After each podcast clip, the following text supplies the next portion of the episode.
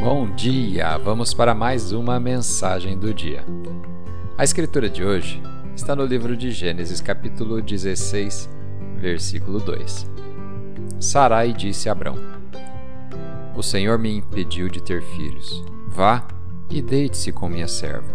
Talvez por meio dela eu consiga ter uma família. Abrão aceitou a proposta de Sarai. O tema de hoje: não dilua a bênção.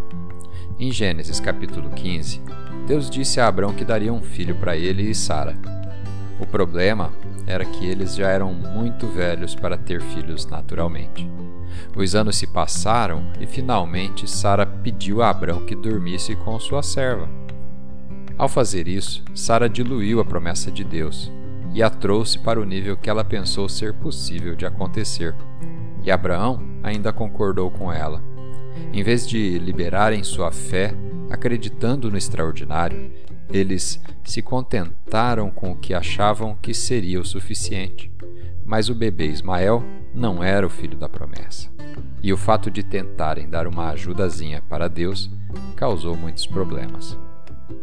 Muitas vezes pegamos as promessas que Deus coloca em nosso coração e, em vez de chegar nossa fé ao nível dele e acreditar no impossível, reduzimos tudo ao que faz sentido para nós e que achamos que podemos realizar.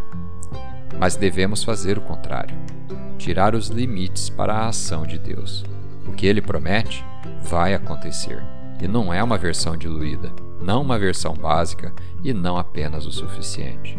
Prepare-se para a plenitude que Deus prometeu. Vamos fazer uma oração? Pai, Obrigado porque tu és o Deus Altíssimo e tu não estás limitado pelas coisas que me limitam. Ajude-me a lembrar que o Senhor pode fazer o impossível, mesmo quando sou tentado a diluir as suas promessas. Eu acredito que o Senhor pode me levar aonde não posso ir sozinho. Em nome de Jesus. Amém.